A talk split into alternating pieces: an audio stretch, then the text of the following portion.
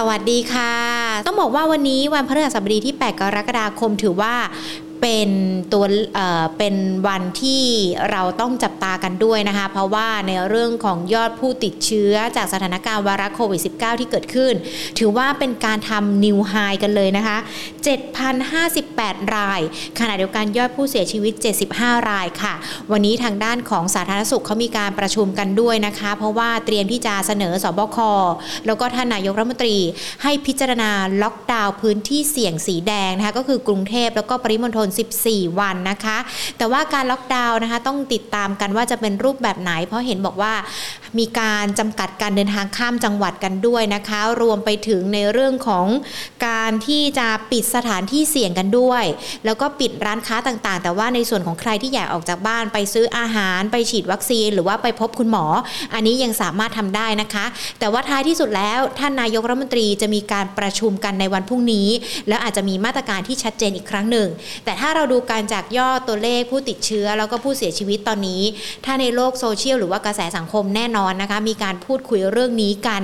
อย่างกว้างขวางเป็นวงกว้างกันเลยนะ แล้วก็ที่สำคัญมีการเรียกร้องกันด้วยนะคะ ว่าภาครัฐอาจจะต้องมีมาตรการอะไรออกมาเด็ดขาด เพื่อที่จะดูแลในส่วนนี้ควบคู่ไปกับมาตรการในเรื่องการหาวัคซีนกันด้วยนะคะ แน่นอนรายการของเรายังคงเป็นกำลังใจนะคะ แล้วให้กับทุกๆทท่าน ให้กับคุณหมอพยาบาลที่ต้องทำหน้าที่นี้กันอย่างเข้มข้นทีเดียวนะคะ ตอนนี้เราได้ยินเสียงสะท้อนจากแพทย์ออกมาแล้วเนาะจากโรงพยาบาลใหญ่ ๆ กันบ้างละหรือว่าแม้แต่ดาราศิลปินนักร้องที่เป็นคุณุณหมออย่างคุณหมอเจี๊ยบละละนานะ ที่เขาออกมาเปิดเผยเหตุการณ์ที่เกิดขึ้นกับสถานการณ์วาระโควิด -19 ที่เกิดขึ้นกันด้วยนะคะ เป็นกำลังใจให้ทุกฝ่ายทุกหน่วยงานค่ะ เช่นเดียวกับกลุ่มทูนะคะ ที่พร้อมอยู่เคียงบ่าเคียงไหลคนไทย แล้วก็ประเทศไทย ให้ก้าวผ่านสถานการณ์วาระโควิด -19 ระลอกใหม่นี้ไปด้วยกันค่ะ ส่วนตลาดหุ้นไทยไม่ต้องพูดถึงเลย ไม่ได้ทำนิวไฮกับเขานะคะ แถมมีการปรับตัวย่อลงด้วย เพราะว่าช่วงเช้าเนี่ยปรับย่อลงไป 24.35 จุด ปิดที่ระดับ1,552.25 จุดค่ะ แน่นอนหุ้นในกลุ่มธนาคารร่วงยกแผงกันเลยนะคะ เพราะว่ากังวลในเรื่องของสถานการณ์การล็อกดาวน์แล้วจะมีผลต่อในเรื่องของผลประกอบการในช่วงครึ่งปีหลังกันด้วย เดี๋ยวพูดคุยกับนักวิเคราะห์กัน แต่ว่าก่อนอื่นเลยนะคะ ทักทายคุณผู้ชมทุกทุกท่านที่ติดตามการผ่านทาง Facebook Money and Banking Channel นะคะ แล้วก็ YouTube Money and Banking Channel ทุกๆ คนนะคะ วันนี้มีกิจกรรมที่จะมาให้เล่นให้ร่วมรุ้นร่วมสนุกกันด้วยนะคะ เราจะมีการแจกหนังสือจำนวน 10 รางวัล รางวัลละ 100 บาท จะเป็นหนังสือกูเม่แอนคุยซีนะคะ แล้วก็เป็นหนังสือ At Kitchen ค่ะ ใครที่ดูหญิงนะคะ Market Today EP นี้แหละ EP 93 ที่เราจะพูดคุยกันกับนักวิเคราะห์ก็คือคุณกรพัฒดูผ่าน YouTube นะคะ แคปหน้าจอมาแคปหน้าจอของท่านนะคะ แล้วก็ไปโพสต์ใน Facebook ของท่าน เปิดเป็นสาธารณะด้วยนะคะ เอาลิงก์ YouTube เอาลิงก์ YouTube อะ เอาใหม่ขออภัย เอาลิงก์จาก YouTube นะคะที่เรากำลังไลฟ์สดกันอยู่ในขณะนี้นะคะ EP 93 หญิงกับคุณกรพัฒน์ Copy ลิงก์มาไปแปะที่ Facebook ของท่านเปิดเป็นสาธารณะนะคะ แล้วก็กดแชร์ พอแชร์แล้วแคปหน้าจอ ส่งมาทาง Inbox Money and Banking Channel นะคะ เดี๋ยวเราจะมีการตรวจสอบรายชื่อ แล้วก็มอบรางวัลกัน ต้องบอกว่าเราแจกหนังสือกันเนี่ยกูเม่แอนคุยซีแล้วก็แอดคิเช่นเป็นหนังสือที่อาจจะเหมาะกับคนที่ work from home หรือว่าอยากจะอยู่บ้านานแล้วก็อยากจะคลายเครียดนะคะ ตอนนี้ตกแต่งบ้าน ตกแต่งห้องครัว หรือว่าแม้แต่หาในเรื่องของอาชีพใหม่ ๆ เกี่ยวกับการทำอาหารก็ต้องมาดูหนังสือ 2 เล่มนี้แหละค่ะ อย่างที่บอกกันไปนะคะ อย่าลืมเอาลิงก์จาก YouTube ที่กำลังไลฟ์สดแบบนี้นะคะ EP 93 ไปแปะที่ Facebook ของท่านนะคะ แปะแล้วแชร์แล้ว เปิดเป็นสาธารณะแล้ว แคปเจอร์นะคะ รูปที่ท่านแชร์ส่งมาที่ Inbox Money and Banking Channel แล้วเดี๋ยวจะมีทีมงานนะคะ ก็จะโทรกลับไปว่าท่านเป็นผู้โชคดีนะคะ ในส่วนของรางวัลที่จะมอบให้ กิจกรรมดีๆ แบบนี้เราจะมีกันอย่างสม่ำเสมอมีบ่อยๆนะคะ มาให้ทุกๆท่าน เพื่อร่วมการเป็นส่วนหนึ่งนะคะ ในเรื่องของการดูเรื่องของลงทุนแล้วก็ที่สำคัญทำให้หญิงกับ ทุกๆทท่านที่ติดตามรายการของเราใกล้ชิดสนิทสนมกันมากขึ้น ตอนนี้เราอาจจะใกล้ชิดกันแบบห่างๆนะ ในอนาคตถ้ามาใกล้ๆกันได้ ก็จะมีกิจกรรมต่อไปกันด้วยนะคะ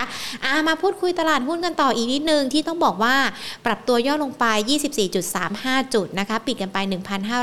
1,552.25 จุด มูลค่าการซื้อขาย 6241 ล้านบาท วันนี้แน่นอนในเรื่องของสถานการณ์วาระโควิด -19 ระบาดค่อนข้างหนัก ตัวเลขค่อนข้างสูงนะคะ แล้วก็ขณะเดียวกันมีในเรื่อง่องของข่าวที่บอกว่าสาธารณสุขเตรียมที่จะเสนอสบคล็อกดาวน์กันด้วย อันนี้อาจจะมีผลนะคะ เพราะว่าเป็นมาตรการคุมเข้ม แล้วก็มีผลกระทบต่อภาพรวมของเศรษฐกิจด้วย ขณะเดียวกันเมื่อคืนเฟดเขามีการเปิดเผยรายงานการประชุมก็ดูเหมือนว่า จะไม่ค่อยมีประเด็นอะไรที่ต้องติดตามหรือน่าเป็นห่วงไม่รีบไม่ร้อนที่จะมีการขึ้นดอกเบี้ย หรือว่าถอน QE เพราะว่าเขายังมีความเห็นที่แตกต่างกันอยู่ด้วยนะคะ ดังนั้นประเด็นต่างๆ เหล่านี้แหละค่ะ จะมีผลต่อในเรื่องของการลงทุนอย่างไรกันบ้างนะคะ เดี๋ยววันนี้พูดคุยกันกับคุณกรพัฒน์วรเชษผู้อำนวยการฝ่ายวิจัย และบริการการลงทุนจากบริษัทหลักทรัพย์โนมูระพัฒนาสินคุณผู้ชมท่านใดมีคำถามนะคะ มาเขียนคำถามไว้ที่คอมเมนต์กันได้เลยนะ เดี๋ยวยิงยิบยกคำถามมาให้ใน YouTube ตอนนี้เริ่มมีคำถามมาแล้วนะคะ เกี่ยวกับในเรื่องของการลงทุนในตลาดหุ้น มีหลาย ๆ คนถามว่าหุ้นกลุ่มโรงพยาบาลจะเป็นอย่างไรกันบ้าง หลังจากที่วันนี้กลุ่มโรงพยาบาล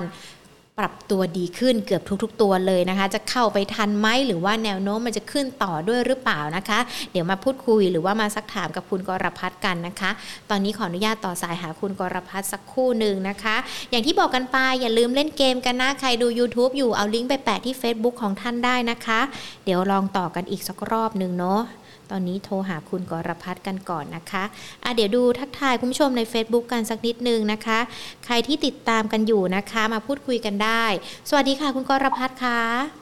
ครับสวัสดีครับคุณหญิงครับผมค่ะ คุณกรพัฒน์ขาดูเหมือนว่าตอนนี้ตลาดหุ้นบ้านเรานี่ได้รับจาก อิทธิพล สถานการณ์วาระโควิด -19 บ้านเราที่ระบาดอีกรอบหนึ่งตัวเลขวันนี้ก็ค่อนข้างสูงทีเดียวนะคะ ปรับย่อลงไปแบบนี้ เราประเมินทิศทางยังไงกันบ้างล่ะคะสำหรับตลาดหุ้นไทยในช่วงเวลานี้ค่ะ ครับ ก็อย่างที่เราเห็นกันนะครับว่าตลาดเองเนี่ยกำลังตอบรับเชิงลบอยู่นะครับ จากสถานการณ์การแพร่ระบาดที่ต้องบอกว่า มันก็ยังคงเร่งตัวครับ แล้วก็ทุกสัปดาห์เนี่ยนะครับ เราก็ยังคงเห็นสายพันธุ์อัลฟาครับเพิ่มขึ้นนะครับ แต่สายพันธุ์การแพร่ระบาดที่เร่งขึ้นอีกตัวหนึ่งก็เป็นสายพันธุ์เดลต้านะครับ ซึ่งมีผู้ติดเชื้อเยอะขึ้นเรื่อยๆนะครับฐานของตัวผู้ติดเชื้อรายวันเนี่ยจาก 2,000 3,000 รายต่อวันนะครับ ที่เราเข้าสู่การแพร่ระบาดระลอก3นะครับ ขยับมา 5,000 6,000 แล้ววันนี้เองต้องบอกว่าระดับประมาณสัก 7,000 ถ้าเราดูการติดเชื้อทั่วไปนะครับเกือบเกือบ7,000 รายเนี่ยก็ต้องบอกว่ามันเป็นตัวเลขที่สูงสุดใหม่นะครับ แล้วก็แนวโน้มเองก็ยังคงเพิ่มขึ้น ก็คงเป็นที่มาว่านักทุนเองก็เริ่มไม่สบายใจนะครับแล้วก็ไม่แน่ใจว่ามาตรการที่เข้มงวดของเราเนี่ยจะออกมาเพิ่มเติมหรือไม่นะครับ หลังจากที่จะถึงวันนี้ก็จะใกล้ครบกำหนด 14 วันนะครับ ที่เรามีการออกมาตรการรอบล่าสุดมาแล้วนะครับ แต่ดูเหมือนว่าภาพของตัวผู้ติดเชื้อก็ยังคงไม่ได้มีสัญญาณที่ดีขึ้นเท่าไหร่ ขณะที่ภาพของตัวฝั่งสาธารณสุขเองเนี่ยนะครับ ก็ต้องบอกว่าการดูแลรักษาการให้บริการนี้เนี่ยก็ค่อนข้างจะจำกัดขึ้นเรื่อยๆนะครับ ก็ท้อนจาก จำนวนผู้ที่รอเตียงนะครับเพิ่มขึ้นนะครับ แล้วก็รวมไปถึงภาพของตัวผู้เสียชีวิตนะครับ ในเคสที่ผู้ป่วยรุนแรงเนี่ยก็ยังอยู่ในระดับที่ค่อนข้างสูงนะครับ นี่ก็คงเป็นอะไรที่ทำให้เรามองภาพตรงนี้เองนะครับ ว่ามีความเสี่ยงหลักนะครับที่ทางศบคนะครับหรือว่ารัฐบาลเองอาจจะต้องมีการพิจารณามาตรการเพิ่มเติมนะครับตอนนี้เราก็คงรอดูจังหวะแต่คำถามคือ มันเกิดเคสแบบนี้ขึ้นแล้วเนี่ยนะครับภาพของตัวตลาดมัน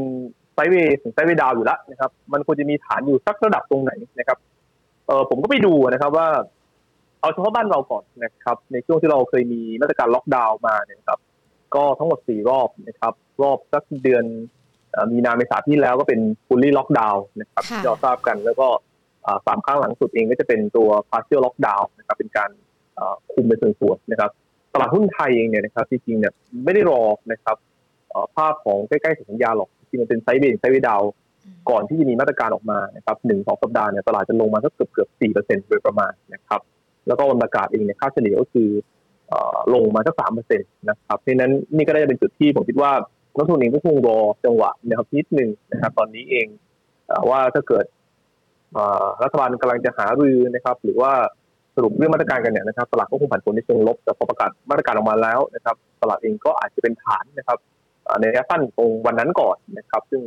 ก็คงรอจังหวะ buy on dip นะครับน่าจะเป็นกลยุทธ์หลักของเราตอนนี้ครับผมค่ะ ถ้าเรามาดูกันเนี่ยมันมีข่าวออกมาบ้างแล้วนะคะ ว่าการล็อกดาวน์ในรอบนี้น่าจะเข้มข้นมากกว่าช่วงเดือนเมษายนปีที่ผ่านมาปี 2563 กันด้วย มีการจำกัดการเดินทางกันด้วย ปิดพื้นที่เสี่ยงด้วย หรือว่าแม้แต่ในเรื่องของ work from home เนี่ยอาจจะมีการขอความร่วมมืออีกครั้งหนึ่ง ความเข้มข้นในรอบนี้มันจะยิ่งกดดันตลาดด้วยไหมคะ ครับก็น่าจะจะกดดันนะครับเพราะฉะนั้นภาพเราก็อาจจะต้องมองว่าเอ่อมันอาจจะแรงกว่าสามครั้งหลังสุดนะครับ ที่เราเป็นลักษณะของตัว partial lockdown นะครับในตัว partial lockdown เองเนี่ยคือถ้าเราเฉพาะสามครั้งหลังสุดเองเนี่ยตลาดหุ้นไทยก็จะลงนะครับประมาณสักหนึ่งสัปดาห์นะครับ โดยเฉลี่ยก็ประมาณสักหนึ่งจุดห้านะครับ จนถึงวันประกาศล็อกดาวน์อีกทีหนึ่งเนี่ยครับที่จะลงเฉลี่ยมาสักสามถึงสี่เปอร์เซ็นต์เนี่ยนะครับผมก็คิดว่านั่นหมายความว่า ก่อนการล็อกดาวน์ตลาดอาจจะลงมากกว่านะครับ แล้วประกาศออกมาเนี่ยก็อาจจะมีภาพการปรับฐานที่ลึกกว่านะครับเพราะฉะนั้นโดยค่าเฉลี่ยแล้วก็ต้องบอกว่าตอนนี้ก็เป็นสถานการณ์ที่นักลงทุนเองก็คงต้องค่อยๆประเมินนะครับ แล้วก็การคัดสรรหุ้นเองเนี่ยตอนนี้นะครับคงเป็นเรื่องของการรอดูมากกว่านะครับว่าหุ้นพวกทีมดิวเฟนนิ่งนะครับหุ้นที่ได้ผลกระทบจากการล็อกดาวน์เนี่ยทั้งในส่วนตัวอุตสาหกรรมการท่องเที่ยวนะครับภาพของตัวกลุ่มขนส่งนะครับภาพของตัว กลุ่มการบินนะครับ ภาพของตัวกลุ่มค้าปลีกนะครับ กลุ่มภาคบริการโดยรวมนะครับแล้วก็อุตสาหกรรมต่อเนื่องนะครับกลุ่มธนาคารเองเนี่ยนะครับ ซึ่งเป็นตัวซับในเรื่องตัวความเสียหายของเศรษฐกิจทั้งหมดเข้ามาเนี่ยเราจะรอซื้อนะครับ ในจุดไหนดี ส่วนคนที่มีอยู่เองเนี่ยนะครับ ก็ต้องบอกว่าจริง ๆ วันนี้ก็อาจจะต้องกระชับออกมาบางส่วนนะครับคงนักเรียนเรื่องนี้อาจจะไม่ได้ขายทั้งหมดนะครับของหุ้นที่มีของตัวซีมิวทินิ่งแต่ว่าก็ควรจะต้องมีกระแสกระตุ้นไว้บ้างนะครับเผื่อ ดาวไซด์ของตลาดลงไปลึกกว่าที่คิดนะครับ อันนี้ก็เป็นภาพที่ผมอยากจะให้นักทุนเองนำไปพิจารณาประกอบนะครับ ส่วนอีกเรื่องหนึ่งนะครับ มีคนถามผมเยอะมากว่า เอ๊ะถ้ามันเกิดเคส ที่เรารุนแรงนะครับคล้ายๆอินเดีย ตัวเลขอาจจะไม่สูงขนาดนั้นหรอกแต่ว่าวิ่งขึ้นเรื่อยๆแบบอินเดียเนี่ยนะครับ แล้วก็ผู้ป่วยรอเตียงสูงเนี่ยนะครับ ตลาดมันจะมี downside เยอะมากน้อยแค่ไหนนะครับ อันนี้ผมก็ลองไปดูนะครับในแง่ข้อมูลว่าเอตลาดอินเดียตอนเขาเกิดเคสนี้เนี่ยเอ่อ จากจุดสูงสุดเขาเนี่ยลงมาเนี่ยเขาลงมามาสักสิบถึงสิบเอ็ดเปอร์เซ็นต์นะครับ นั่นก็หมายความว่าเราจะ mark ฐานตัวตลาดไว้รอบนี้นะครับว่าถ้าแย่มากๆเนี่ย ก็เพราะเรื่องนี้นะครับเพราะเรื่องนี้ก็ไม่น่าจะเกิน1,478จุดนะครับอาจจะเป็นดาวไซด์หลักที่แม้ว่าเรามองว่าโอกาสจะเกิดขึ้นน้อยนะครับ แต่ก็เป็นความเสี่ยงที่เราจะต้องดูดูไว้บ้างนะครับ แต่ในเบื้องต้นเองผมคิดว่าฐานตลาดเองเนี่ยจะต่ำกว่าพันห้านะครับ ลงเออขอไปนะต่ำกว่าพันห้าร้อยห้าสิบนะครับ ลงมาในกรอบสัก 1550ถึง1510ก่อนครับผมค่ะ ถ้าเราดูการจากสถานการณ์ที่เกิดขึ้นแน่นอน เราอาจจะต้องมีการปรับเปลี่ยนรูปแบบของการลงทุนกันด้วยนะคะมันก็สะท้อนมายังตลาดหุ้นกันด้วยนะคะ คุณกระพัฒถ้าเราดูการวันนี้หุ้นกลุ่มธนาคารเนี่ยจะเห็นว่ามีการปรับตัวร่วงลงไป ค่อนข้างที่จะเกือบทุกตัวยกแผงกันเลยแหละ เพราะว่าแน่นอนหวั่นในเรื่องของเศรษฐกิจ มีผลกระทบต่อการดำเนินงานครึ่งปีหลังกันด้วย แต่ถ้ามาดูหุ้นในกลุ่มโรงพยาบาลล่ะคะ วันนี้ก็ปรับตัวดีขึ้นมีหลาย ๆ คนถามนะ หุ้นโรงพยาบาลตอนนี้เราเข้าไปเก็บตัวไหนได้บ้าง ยังมีตัวไหนน่าสนใจอยู่ด้วยไหมคะ ครับจริงๆถ้ามองทั้งสั้นทั้งกลางทั้งยาว คนที่เด่นที่สุดตอนนี้จะเป็นโรงพยาบาลกรุงเทพนะครับ เพราะหนึ่งคือราคาหุ้นเองเนี่ยยังขยับขึ้นไม่เยอะนะครับ เพราะว่าภาพของการที่จุดที่ดีที่สุดเขาเนี่ยยังไม่มานะครับจุดที่ดีที่สุดเขาก็คือต้องรอนักท่องเที่ยวต่างชาติเข้ามาครับแต่เอาแค่สถานการณ์ปัจจุบันเองเนี่ยผู้ป่วยภายในเนี่ยก็ต้องบอกว่าสูงนะครับ เป็นเหตุการณ์ที่เราไม่ได้อยากให้เกิดขึ้นหรอกว่ากลุ่มโรงพยาบาลจะต้องดีในเคสที่ ภาพของตัวผู้ป่วยเยอะๆแบบนี้โดยเฉพาะเป็นผู้ป่วยภายในนะแต่ว่าเป็นสถานการณ์ที่มันเกิดขึ้นมาแล้วนะครับ เพราะฉะนั้นเราคงต้องประเมินในแง่ตัวเอฟเฟกว่าเออเพราะฉะนั้นแบบนี้เนี่ยกลุ่มโรงพยาบาลก็เป็นสิ่งที่ได้ประโยชน์นะครับ ในแง่ตัวการรักษาภายในนะครับ แล้วก็โอกาสที่วัคซีนทางเลือกนะครับ จะเป็น booster เข้ามาในช่วงต้นไตรมาสสี่นะครับ ก็จะเป็นตัว top up ในแง่ตัว earning ให้ว่าตัวประชาชนคนไทยหลายๆ คนเองก็มองหาโอกาสในการที่จะฉีดวัคซีนนะครับที่มีภาพสูงเพิ่มเติมอยู่เหมือนกัน นะครับอันนี้ก็คงเป็นอะไรที่ผมคิดว่าเป็นภาพบวกสำหรับปีนี้สำหรับกลุ่มโรงพยาบาล แล้วถ้าเกิดเรากลับไปดูในเชิงเวอร์ชันเองนะครับก็ต้องบอกว่า BDMS เองก็ยังเป็นตัวที่เวอร์ชันในรวมเนี่ยไม่ได้แพงนะครับเมื่อเทียบกับค่าเฉลี่ยยาวที่เขายังเก็บดิสเขาอยู่ ก็เป็นจุดที่สามารถซื้อลงทุนได้นะครับส่วนตัวกลางตัวเล็กนะครับต้องบอกว่าจริงๆกำไรเขาดีแล้วก็เป็นเซอร์ไพรส์เรามาเรื่อยๆจริงๆนะครับหนึ่งคือตั้งแต่เคสของการเร่งตรวจเชื้อโควิดเลย มาจนถึงจำนวนผู้ป่วยติดเตียงที่สูงขึ้นนะครับ แล้วก็ได้ประโยชน์จากตัววัคซีนทางเลือกด้วยนะครับต้องบอกโรงพยาบาลเล็กจริงๆเออร์เน็งเนี่ยดีกว่าโรงพยาบาลใหญ่นะครับแต่เช่นกันราคาหุ้นก็นำขึ้นมาแล้วพอสมควรนะครับเพราะฉะนั้นเทรดดิ้งเก็งกำไรนะครับเกษมราชจุฬาลักษณ์ยังดีต่อนะครับส่วนแลกกาถ้าอาจจะมองเนี่ยอาจจะมองตัวโรงพยาบาลเอกชัยนะครับเป็นโรงพยาบาลทางเลือกที่ราคาเขาเนี่ยปรับตัวขึ้นไม่เยอะ แล้วก็เริ่มมีความน่าสนใจเรื่องตัวทิศทางของการมากขึ้นนะครับอันนี้ก็ลองลองจับจังหวะนะครับดูโอกาสการลงทุนดูแล้วก็แน่นอนครับ ภายใต้สถานการณ์ที่ตลาดผันผวนแบบนี้นะครับที่พักเงินของตัว portfolio manager ก็คงมาหา sector ที่ผลกระทบน้อยหน่อยหรือว่าได้มีเจบวกนะครับนั่นก็เป็นที่มาว่ากลุ่มโรงพยาบาลนะครับพวกกลุ่มส่งออกนะครับ ก็เป็นกลุ่มที่ค่อนข้างจะมีความแข็งแรงกว่าตลาดโดยรวมครับผมค่ะ เดี๋ยวเราค่อยมาพูดกันเนาะว่ากลุ่มส่งออกมีอะไรกันบ้างนะคะ พอเราพูดคุยกันในเรื่องของสถานการณ์วาระโควิด -19 ที่เกิดขึ้นแบบนี้ตัวเลขยอดผู้ติดเชื้อเพิ่มขึ้น ล็อกดาวน์มากขึ้นนะคะ ก็แน่นอนมีผลกระทบต่อภาพรวมของเศรษฐกิจกันด้วย ครึ่งปีหลังนี้เรามองยังไงกันคะเพราะว่ามีบางสำนักหรือว่าแม้แต่ภาคเอกชนอย่างกกรเขาประเมิน เศรษฐกิจไทยปีนี้0ถึง1.5 แล้วนะมีโอกาสมาศูนย์เลยนะคะ ครับโอ้ต้องบอกว่ากรมองเลเวลศูนย์ถึงหนึ่งจุดห้าเนี่ยนั่นหมายว่าภาคกลางที่เขามองเนี่ยนะครับก็คือศูนย์จุดเจ็ดห้าจนถึงหนึ่งเปอร์เซ็นต์นั่นเองต้องบอกว่าเป็นระดับต่ำกว่าแบงก์ชาติเยอะมากนะครับ แล้วก็เป็นระดับที่ต่ำกว่าที่เราคาดการด้วยนะครับคือทางแบงก์ชาติเองเขามองบริเวณหนึ่งจุดแปดเปอร์เซ็นต์นะครับ ส่วนทางโนไรเนี่ยมองที่ระดับสองจุดหนึ่งเปอร์เซ็นต์นะครับ อันนี้ก็ต้องบอกว่าเออผมเห็นในเชิงรายละเอียดแล้วก็ตกใจเหมือนกันนะครับ เพราะว่า ประมาณการของตัวกกรเนี่ยเขามองส่งออกดีกว่าทางโนระ หรือแบงค์ชาติมองได้ซ้ำไปนะครับ นั่นหมายความว่าถ้ามองตัว GDP ต่ำขนาดนั้นเนี่ยที่เขามองภายในเนี่ยนะครับอุตสาหกรรมการท่องเที่ยวภาคบริโภคนะครับ การลงทุนโดยรวมเนี่ยนะครับ แย่ที่เราคิดไว้เยอะพอสมควรนะครับ อันนี้ก็คงเป็นอะไรที่ดูเหมือน segment นะครับหุ้น domestic เองเนี่ยยังคงมีแรงกดแรงถ่วงอยู่นะครับเป็นนักลงทุนเองก็คงต้องมองโอกาสในการลงทุนยาวนะครับ กลับมาดู portfolio ของเรานิดนึงว่าเอ๊ะหุ้นที่เราลงทุนอยู่เนี่ย ถ้าสมมติว่าตอนนี้นะครับ เราปรับ position ไม่ทัน หรือว่าเราคิดว่าเราไม่อยากจะปรับแล้วนะครับ หุ้นที่เราถืออยู่เนี่ยนะครับ มันมีความมั่นคงนะครับ ในเชิงโครงสร้างการเงินมากน้อยแค่ไหนเสี่ยงต่อการเพิ่มทุนไหมนะครับแล้วโอกาสในการฟื้นตัวของผลประกอบการเนี่ยเร็วหรือไม่นะครับ ถ้าเราดูแล้วเนี่ยมันมีความเสี่ยงเรื่องตัว ถ้าเกิดขาดทุนอีกสักสองสามไตรมาสสี่ไตรมาสเหมือนตัวภาคบริการทั่วไปเนี่ย เอ่อแล้วโครงสร้างการเงินมันไม่ไหวนะครับอันนี้คงต้องปรับลดน้ำหนักออกมาแม้จะเป็นเลเวลนู้ก็ตามนะครับอันนี้ต้องเป็นอะไรที่ผมอยากจะฝากนักลงทุนไว้นะครับ ในส่วนตัวผลกระทบต่อ GDP ถ้าเราเอ่อล็อกดาวน์เนี่ยต้องบอกว่ามันก็เหมือนยากนะว่ามัน segment ไหนบ้างที่จะล็อกดาวน์เข้มงวดแค่ไหน เฉพาะสิบจังหวัดพื้นที่สีแดงหรือว่าทั้งประเทศ อันนี้ผมคิดว่าในรายละเอียดยังยังยังไม่ค่อยแน่ใจแต่ว่าเอ่อ GDP เองก็จะมี downside ลงไปสัก 0.3%ที่เราประเมินเบื้องต้นนะครับแล้วก็ผลกระทบเชี่ยเกี่ยงช่วงก่อนหน้านี้ครับผม ค่ะ แต่ว่าพอพูดถึงในเรื่องของเศรษฐกิจ แล้วก็ผลประกอบการของบริษัทจดทะเบียน เดี๋ยวเราก็ต้องมาลุ้นกันอีกแล้วใช่ไหมคะว่าผลประกอบการบริษัทจดทะเบียนต่างๆ ในช่วงไตรมาสสเป็นยังไง แล้วก็มองไปถึงวิวในไตรมาสสามไตรมาสสี่กันด้วยอะค่ะ ครับ จริงๆก็บอกว่าไตรมาสสองเองเนี่ยผลประกอบการโดยส่วนใหญ่นะครับ ก็น่าจะโตเย็นเยียได้กันพอสมควรเลยนะครับในหลากหลายsector เพราะหนึ่งก็คือฐานของตัวผลประกอบการที่ต่ำนะครับ ในปีที่ผ่านมาเพราะฉะนั้นตรงนี้มันเลยเป็นจุดหนึ่งที่ผมคิดว่าถ้าตลาดเป็นเป็นพักแรงๆเราอาจจะเห็นการพักแรงนี่จากตัวล็อกดาวน์นะครับอาจจะเห็นจังหวะ rebound ของตลาดเป็นรอบได้เหมือนกันนะครับนี่ก็อยากให้คุณจับจังหวะนะครับอุตสาหกรรมที่กำไรเขาน่าจะดีในไตรมาสสองหนึ่งพวกโรงกลั่นนะครับได้ประโยชน์จากตัว stock gain ต่อเนื่องต้องบอกเป็น positive surprise ด้วย แล้วก็ค่าการกลั่นเองก็ดีขึ้นนะนะครับจากช่วงไตรมาสหนึ่งนะครับหลังจากที่ไตรมาสสี่ที่แล้วเป็น bottom outนะครับของตัวอุตสาหกรรมโรงกลั่น นะครับอันที่สองก็พวกพลังงานขั้นต้นโดยทั่วไปกำไรก็ยังใช้ได้อยู่นะครับทีนี้ว่า segment พวกนี้เอ่อจะเห็นว่าช่วงที่ผ่านมาเนี่ยราคาน้ำมันขึ้นมาตลอดแต่ว่าราคาหุ้นไม่ได้ไปไหนนะครับ เป็นเพราะว่าขาดปัจจัยหนุนเรื่องสภาพคล่องจาก fund flow ต่างชาตินะครับเพราะเป็นหุ้น big cap ขนาดใหญ่ มันก็จะเป็นภาพถึงว่ามันจะลงทุนหรือว่า trading กันตอนที่ราคามันปรับลงมานี่แหละนะครับแล้วพอจังหวะที่ตลาด rebound พวกนี้จะช่วยประคองตลาด อีกกลุ่มนึงว่าเด่นนะครับกำไรไตรมาสสองจะดีก็โรงพยาบาล พูดไปแล้วนะครับอันนี้ขอข้ามไปเลยแล้วกัน แล้วก็กลุ่มพวก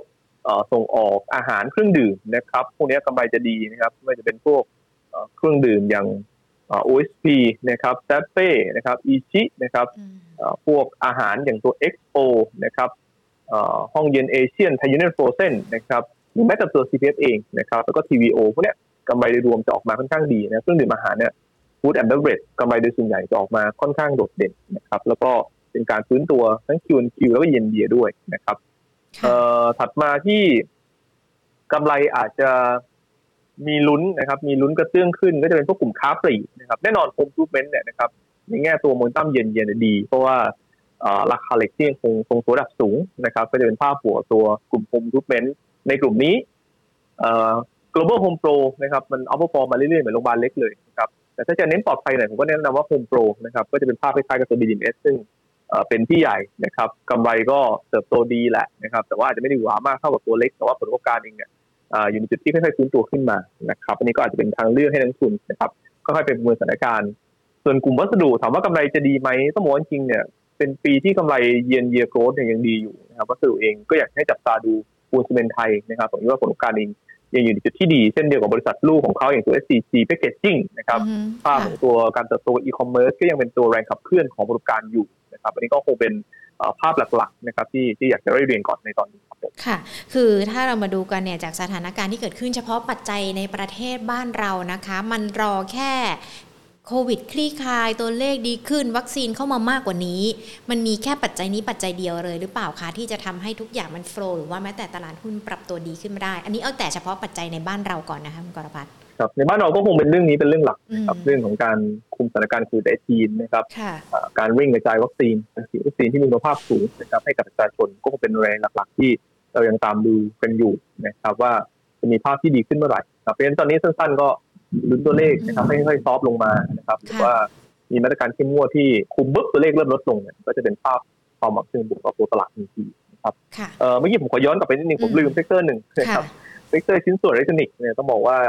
อย่างยังดีต่อเนื่องนะครับ เพราะว่าได้ประโยชน์จากค่าบาทอ่อนค่าด้วย แล้วก็อย่างเงี้ยตัว global demand เนี่ยแข็งแรงนะครับเพราะฉะนั้นชิ้นส่วนอิเล็กทรอนิกส์ชิ้นส่วนยานยนต์เนี่ยเด่นนะครับโดยเฉพาะครึ่งหลังเองเนี่ยสิ่งที่คุณเองจะเห็นนอกจากไตรมาสสองที่น่าจะเติบโตกันใช้ได้อยู่แล้วเนี่ยนะครับ ก็คืออุตสาหกรรมของ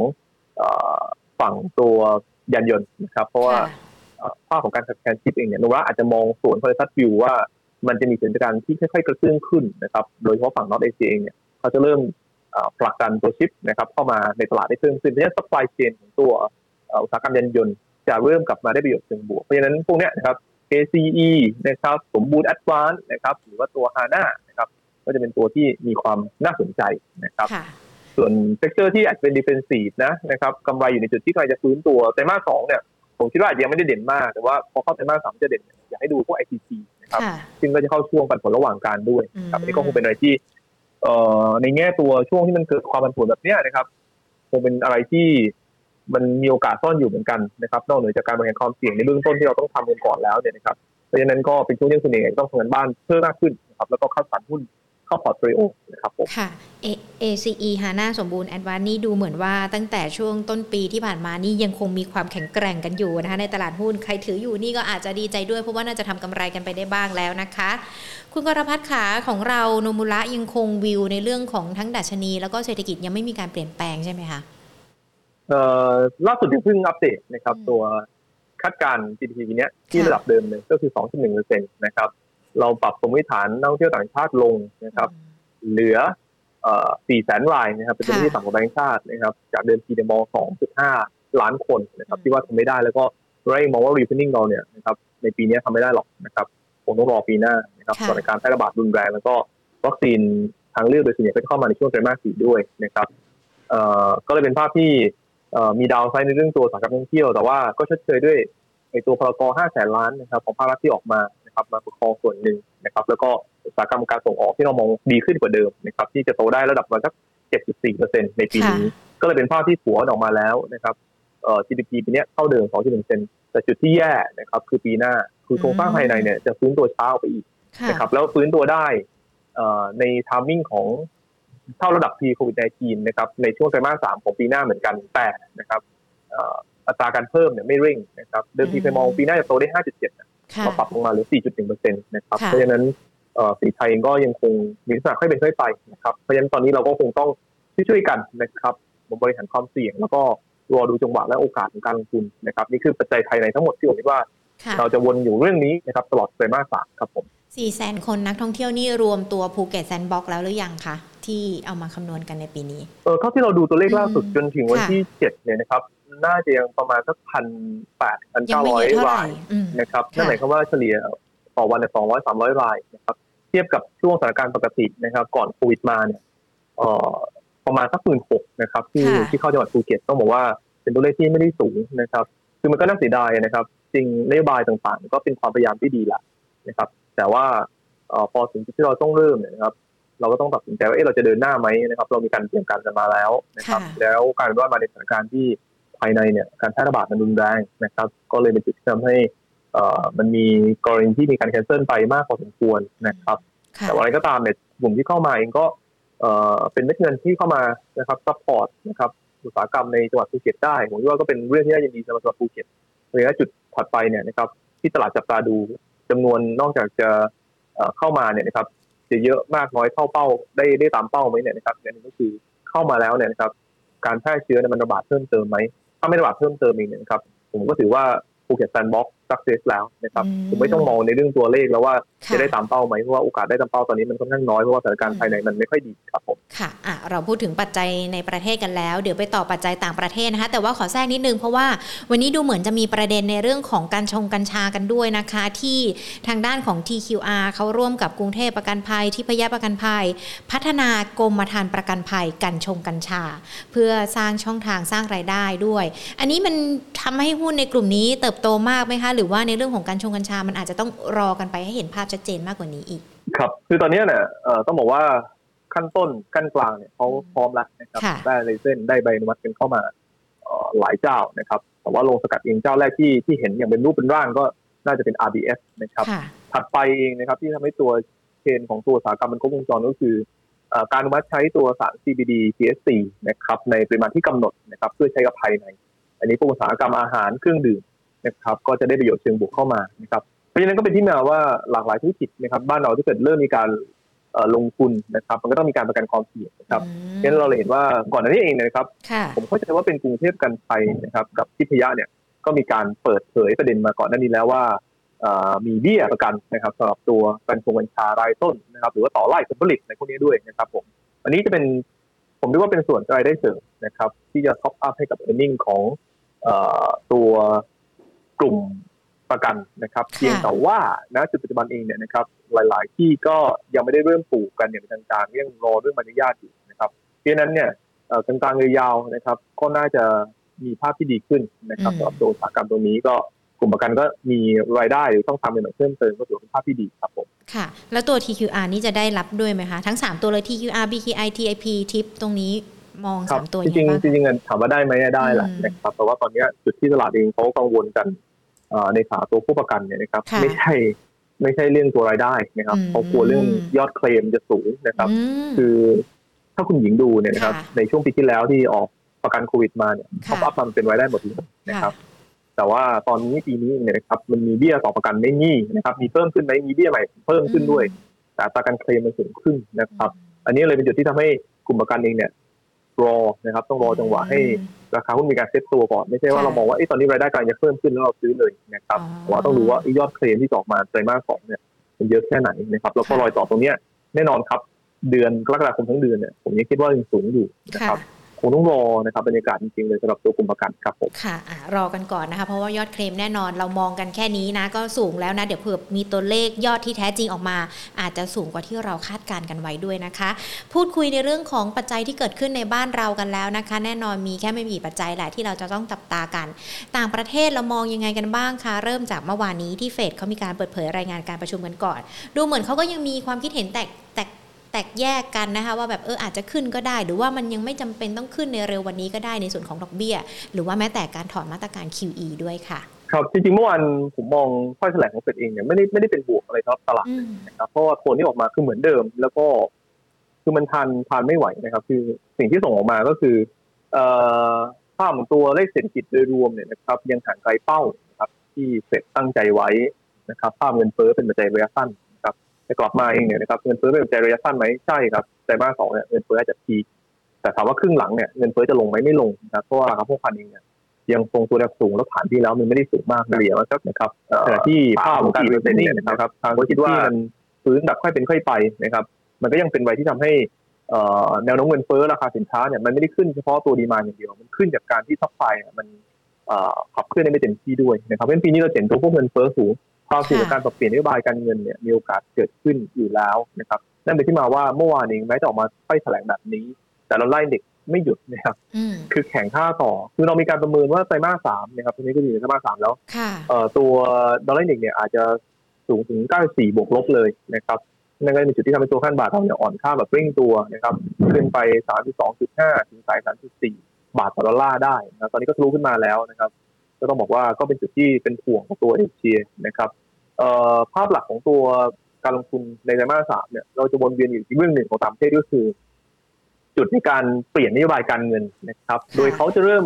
พูดคุยกันอย่างเป็นทางการเนี่ยก็คือการประชุมรอบนี้เลยกระดาคมนะครับเพียงแต่ว่าเราก็ยังคิดว่าเขายังไม่ทำเทปเปอร์ริงหรอกเอาแค่คุยกันเนี่ยนะครับแล้วมีถ้อยแถลงแต่ละคนออกมาเนี่ยมันก็เป็นไว้ที่ไม่ตลาดนี่มีรอบของการพักตัวแล้วอย่าลืมว่ารอบล่าสุดนะครับเรื่องการเปลี่ยนนโยบายการเงินเนี่ยมันทำให้ตลาดโลกเนี่ยปรับฐานกัน 15%บวกลบนะครับบ้านเราเนี่ยลงไป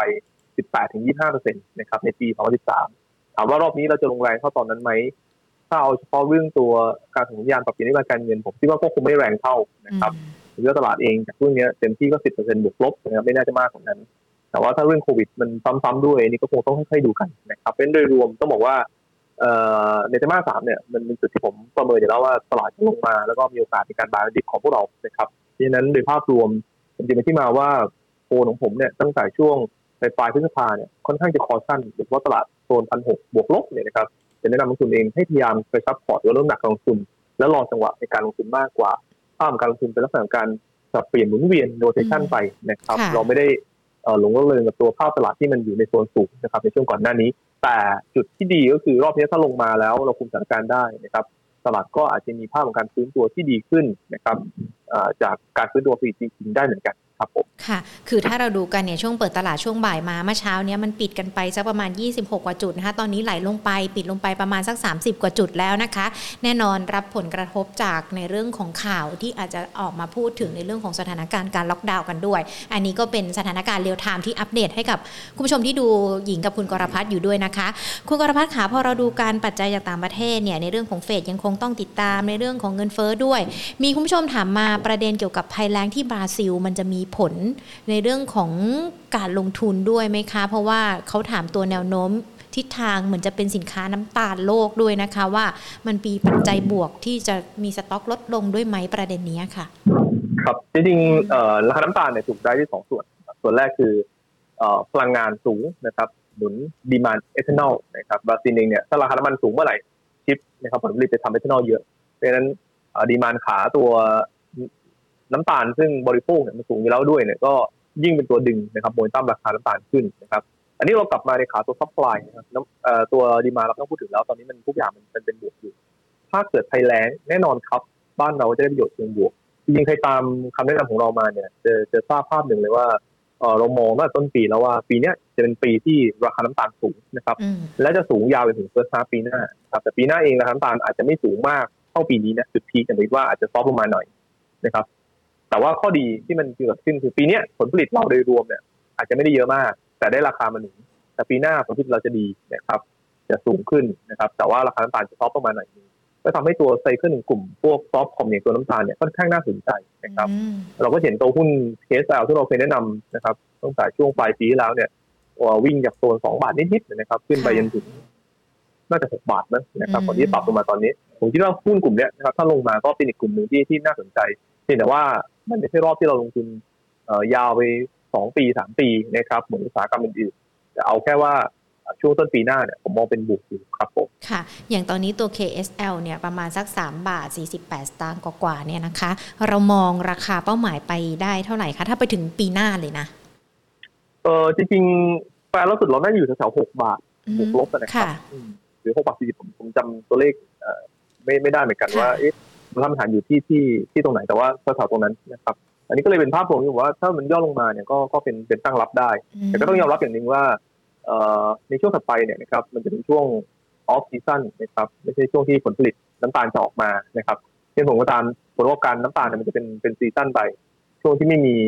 crop ออกมานะครับรายได้กำไรก็จะไม่ดีหรือว่าจะขาดทุนเล็ก ๆ นะครับแต่หลังจากนั้นก็จะ recover ขึ้นมาเพราะฉะนั้นให้มองเป็นอ่อนตัวซื้อนะครับไม่ใช่เป็นการไล่ราคา ครับผมค่ะ มีอีกหนึ่งคำถามที่ถามมานะคะตัว DIF ค่ะ ราคา 12 บาท 50 สตางค์มี IRR หรือว่าผลตอบแทนเราประเมินตัวนี้ยังไงคะ DF ยังเป็นอะไรที่สามารถลงทุนนะครับ รับกับตัวยิวได้นะครับ แต่ว่าเนี่ยเราเห็นว่าหุ้นที่มันเป็นพวกดีเฟนซีฟเนี่ยช่วงตลาดแบบนี้นะครับ มันก็จะลงไม่เยอะนะครับ ลงไม่เยอะ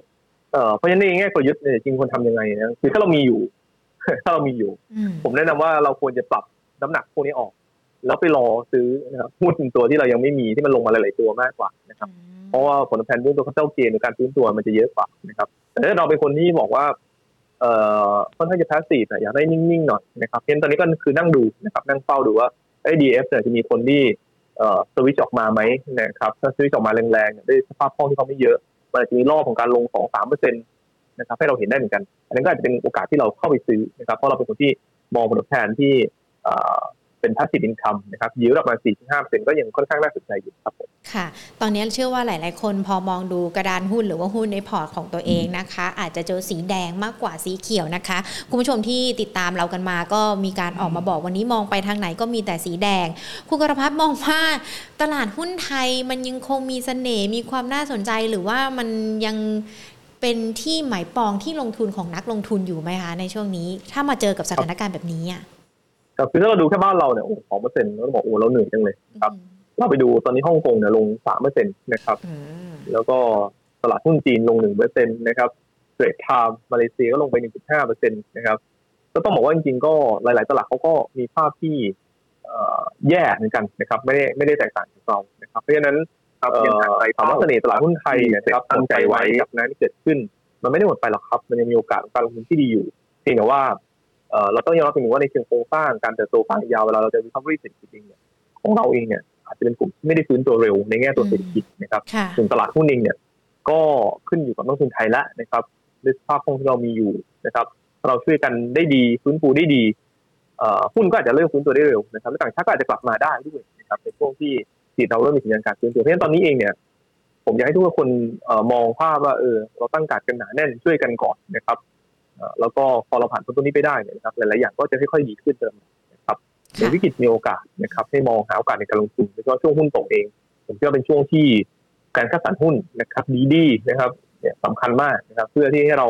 มีพอร์ตนะครับในรูปแบบใหม่ที่อาจจะดีขึ้นนะครับในช่วงถัดไปครับผม ค่ะ ตอนนี้นอกจากเราคัดสรรหุ้นแล้วดูหุ้นเป็นรายตัวแล้ว น้ำหนักในพอร์ตหุ้นเราต้องลดลงด้วยไหมคะ แล้วก็ค่อยไปเพิ่มในจังหวะช่วงเวลาที่สถานการณ์ดีขึ้น หรือว่าถ้ามองว่าความโชคร้ายอันนี้มันก็ยังเป็นความโชคดีของนักลงทุนที่อาจจะเพิ่มหุ้นในบางตัวที่คิดว่ามันจะเติบโตได้อะค่ะจริงๆเมื่อเช้าเนี่ยเราก็แนะนำพวกพอร์ตระยะสั้นว่าควรจะต้องถือเงินสดไว้นะครับควรจะต้องไปปรับออกไป แต่ว่าถ้าตามพอร์ตลงทุนเองเนี่ยจริงเราก็เป็นค่ายที่ให้ถือเงินสดนะครับเยอะหรือว่าหุ้นไทยน้ำหนักแค่ ห้าสิบเปอร์เซ็นต์นะครับมาระยะหนึ่งละนะครับอย่างที่เราคิดว่าตลาดเองเนี่ยจะถอพันหกหรือว่าเกินกว่านั้นเนี่ยนะครับมันเป็นจุดที่ต้องบอกว่า upside มันค่อนข้างจำกัดนะครับแล้วก็ความเสี่ยงในช่วงไตรมาสสามก็เพิ่มสูงขึ้นมานะครับเห็นตอนนี้เองผมคิดว่าเป็นพอร์ตลงทุนยาวๆเนี่ยห้าสิบเปอร์เซ็นต์ถือว่าเหมาะสม เดี๋ยวรอจังหวะตลาดย่อลงมานะครับค่อยๆปรับเพิ่มน้ำหนักการลงทุนเป็นส่วนๆไปครับผมในในภาพของตัวกลยุทธ์ไตรมาสสามผม เล่าให้ฟังเลยแล้วกันเพราะบทบทวิเคราะห์เราเพิ่งออกมาก็ประเด็นหลักๆก็คล้ายๆที่ได้ไล่เรียงไปในช่วงต้นรายการผมมองกรอบเป็นทีเนี่ยก็คือแนวรับเนี่ยพันห้าร้อยกับหนึ่งสี่ห้าศูนย์นะครับสำหรับตัวกรอบความมันผวนของตลาดหุ้นไทยในช่วงไตรมาสสามส่วนด้านบนเนี่ยก็คือหนึ่งพันหกร้อยยี่สิบกับหนึ่งพันหกร้อยห้าสิบนะครับ เพราะฉะนั้นก็ตลาดก็เริ่มปรับลงมานะครับ ก็ให้มองเป็นโอกาสในการที่ จะซื้อตรงโซนไหนตัวไหนนะครับกันมากกว่านะครับ ผม ส่วนคนที่ยังไม่ได้ปรับนี่ผมพูดไปแล้วในช่วงต้นรายการว่า เราต้องดูนิดนึงว่าตอนนี้นะครับ ถ้าเรายังตึงมืออยู่พอทุนแปดสิบถึงร้อยเปอร์เซ็นต์เองเนี่ยหุ้นตัวไหนนะครับ ที่ดูแล้วนะครับโครงสร้างเงินเงินมีความเปราะบางถ้าเศรษฐกิจเป็นฟื้นตัวช้ากว่าที่เราคิดนะครับ แล้วก็เกิดภาวะขาดทุนไปอีกหนึ่งไตรมาสสองไตรมาสหรือสี่ไตรมาสเนี่ยนะครับในภาพตัวภาคบริการ เราควรต้องปรับน้ำหนักออกมาบ้างนะครับ หรือว่าถ้าเรามีหุ้นดิเฟนซีนะครับที่ถือมาแล้วมันไม่ค่อยลงเนี่ยครับ แล้วตอนนี้มันมีหุ้นเติบโตหุ้นวัฏจักรอะไรตัวที่มันย่อลงมาเยอะ ก็อาจจะปรับออกมาบางส่วนนะครับเพื่อเรามีกระแสเงินสดไว้เตรียมซื้อหุ้นที่มันลงมาเยอะนะครับ เพราะว่าเวลามันลงมาเยอะเนี่ยจังหวะของการกลับตัวสำหรับตัวที่มันปัจจุบันพื้นฐานดีและฟื้นได้เร็วเนี่ยมันก็จะมีโอกาสในการซื้อตัวได้เร็วเหมือนกัน อืมค่ะ คือถ้าเรามาดูกันอย่างแค่ช่วงเช้าที่ผ่านมาถึงแม้ว่าหุ้นจะมีการปรับตัวลดลงไปค่อนข้างเยอะ แต่ว่ามูลค่าการซื้อขายก็ 6 0,000 กว่าล้านบาทเลยนะคะ ถ้าเทียบกับวันอื่นๆที่ผ่านมาแค่ช่วงเช้ามูลค่าการซื้อขายมันอาจจะแค่สัก 3 0 0 0 0 4 0,000 ล้านบาทเท่านั้น ขออีกหนึ่งเรื่องที่ต้องจับตาสักนิดนึงค่ะ เรื่องของฟันโฟ เรามองสถานการณ์นี้ไงคะคุณกรพัฒน์ครับตอนนี้คือฟันโฟคงยังไม่เข้าบ้านเราครับได้เลยที่ได้ชัดว่าอาจจะรวมถึงเอเชียด้วยนะครับเอเชียอาจจะมีสลับเข้าบ้างพวกนอตเอเชียแต่บ้านเราคงคงยังไม่เข้า เราต้องรอช่วงปลายไตรมาสสามเลยนะครับ ที่สำคัญคือการแก้ปัญหาโควิดในจีนบ้านเรานะครับผมคิดว่าหลาย ๆ ส่วนเองเนี่ยจะเริ่มมีสถานการณ์ที่ดีขึ้นลำดับนะครับแล้วคาดหวังการฟื้นตัวได้เขาเชื่อมั่นมากขึ้น ก็คือช่วงที่วัคซีนเข้ามาเยอะขึ้น ผมเลยมองทามมิ่งว่าอาจจะเป็นปลายไตรมาสสามนะครับ แล้วก็ต้นไตรมาสสี่เอาเฟตัวนั้นอาจจะพอคาดหวังได้มากกว่านะครับ ค่ะได้เลยค่ะ วันนี้ขอบพระคุณคุณกรพัฒน์นะคะ ครับยินดีครับสวัสดีครับผมสวัสดีค่ะ คุณกรพัฒวรเชษนะผู้อำนวยการฝ่ายวิจัย และบริการการลงทุนจากบริษัทหลักทรัพย์โนมูระพัฒนสินนะคะ ใครที่เพิ่งเข้ามาฟังหรือว่าฟังไปแล้วเนี่ยคุณกรพัฒจะมีการให้หุ้นแนะนำนะคะ แล้วก็หุ้นเด่นในช่วงที่เราพูดคุยกันตรงกลางกลางรายการนะคะ สามารถติดตามย้อนหลังกันได้ผ่านทาง Facebook Money and Banking Channel รวมไปถึง YouTube Money and Banking Channel นะคะ แล้วฟังอีกหนึ่งช่องทางการทางด้านของ Podcast Money and Banking Channel ด้วยค่ะ ส่วนย้ำกันอีกรอบนึงวันนี้เรามีการแจกของรางวัลกานใครที่ดูกันอยู่นะคะ อย่าลืมเอาลิงก์ที่หญิงพูดคุยอยู่นี้ EP 93 ไปแปะไว้ที่ Facebook ของท่านนะคะ แล้วก็กดแชร์ กดสาธารณะแคปหน้าจอที่ท่านเนี่ยได้ทำการตามขั้นตอนที่หญิงบอกแล้ว ส่งมาที่ Inbox Money and Banking Channel นะคะ เพื่อที่จะได้รับรางวัลไปเป็นหนังสือกูเม่แอนคุยซีแล้วก็แอดคิทเช่นนะคะ ส่วนอีกหนึ่งเรื่องอัปเดตการสักนิดนึงที่มีการพูดคุยกันตั้งแต่ช่วงเช้าเลยเนาะว่ากระทรวงสาธารณสุขบอกว่า จะพูดคุยกับทางด้านของสบคให้มีการล็อกดาวน์กัน แต่ว่าล่าสุดนะคะ ตอนสักประมาณบ่าย2โมง40ที่เราพูดคุยกับคุณกรพัฒน์กัน ทางด้านของทีมโฆษกสบคเขาออกมาบอกแล้วนะเบรกกันก่อนยังไม่ล็อกดาวน์นะ แค่ส่งมาตรการมาให้พูดคุยมาปรับกันนะคะ คือยังไม่อยากให้ไปลือว่ามีการล็อกดาวน์การจะมีการประชุมพรุ่งนี้ แต่ในเรื่องของการทำมาตรการให้เข้มข้นขึ้นเนี่ยก็อาจจะมีทั้งการตั้งจุดลดเคลื่อนย้าย ขยับเวลาเปิดปิดในพื้นที่เสี่ยงต่างๆ แต่อย่างไรก็แล้วแต่ขอให้ ติดตามในวันพรุ่งนี้ ตอนนี้ยังไม่มีการยืนยันว่าจะล็อกดาวน์อะไรกันบ้างนะคะอะก็ฟังกันเดี๋ยวพรุ่งนี้มาลุ้นกันนะ ส่วนคุณผู้ชมทุกคนที่ทักทายกันมา ไม่ว่าจะเป็นทั้งคุณคัมพีที่พูดคุยกันมาใน Facebook เนาะบอกว่าน้ำตาแดง พอร์ตแดง ยากจะเยียวยาให้กำลังใจนะคะ ส่วนคุณผู้ชมที่อยู่ใน YouTube ก็เช่นเดียวกันบอกว่าพอร์ตแดงให้กำลังใจกันนะคะ ฟังคำแนะนำของคุณกรพัฒน์ไปปรับใช้ ส่วนโพวันนี้ที่เรามีการสอบถามกันเกี่ยวกับในเรื่องของของการเก็บภาษีซื้อขายหุ้น มีผลต่อตลาดหุ้นไทยหรือไม่ คุณผู้ชมที่ดูตอบกันมา 73%มีผล 26%มีผลแต่ไม่ใช่ทั้งหมด แล้วก็ไม่มีผล 0% คือในเรื่องของการจัดเก็บภาษีซื้อขายหุ้นเนี่ยก่อนหน้านี้เราจะได้ยินทั้งกระทรวงการคลังกรมสรรพากรเขาพูดคุยกันมาเหมือนส่งซิก ส่งสัญญาณ โยนหินถามทางแหละ ว่าถ้าเราทำแล้วมันจะเกิดฟีดแบ็มีผลตอบรับอย่างไรกันบ้าง แล้วล่าสุดมันก็มีประเด็นนี้ขึ้นมาอีกนะคะ ก็เลยหยิบยกคำถามนี้ออกมาถามกันอีกรอบหนึ่งว่าถ้ามันมีการเก็บขึ้นมาแบบนี้ มันจะมีผลกระทบต่อในเรื่องของสถานการณ์การลงทุนอย่างไรกันบ้างนะคะเอามาอัปเดตในเรื่องของตลาดหุ้นกันสักนิดนึงง เพราะว่ายังไหลลงมาไม่หยุดเลยนะ ล่าสุดประมาณ 1,546 จุดกันแล้วนะคะ หลุดลงไปต่ำกว่า 30 จุดกันแล้วด้วย ปิดตลาดจะเป็นอย่างไร เดี๋ยวเรามาลุ้นกันอีกรอบนึงเนาะแล้วก็ที่สำคัญใครที่มีคำถามกันไว้นะคะ ก็ เขียนคำถามนะ ในคอมเมนต์ แล้วเดี๋ยวจะพยายามหาคำตอบมาให้ ส่วนรายการ Market Today ของเรานะคะ แน่นอนยังคงกลับมาพบกับคุณผู้ชมเป็นประจำทุกๆวันแบบนี้ ตอนบ่าย2นะคะ ส่วนพรุ่งนี้จะเป็นนักวิเคราะห์ท่านใด อย่าลืมกด Subscribe กันไว้เลยที่ Facebook แล้วก็ที่ YouTube เพื่อเวลาที่เรามีการไลฟ์สดกัน มันจะได้ไปเด้งแจ้งเตือนท่านนะคะ แล้วก็ท่านจะได้ไม่พลาดในเรื่องของการลงทุนกันด้วยค่ะ ส่วนวันนี้ลากันไปก่อน สวัสดีค่ะ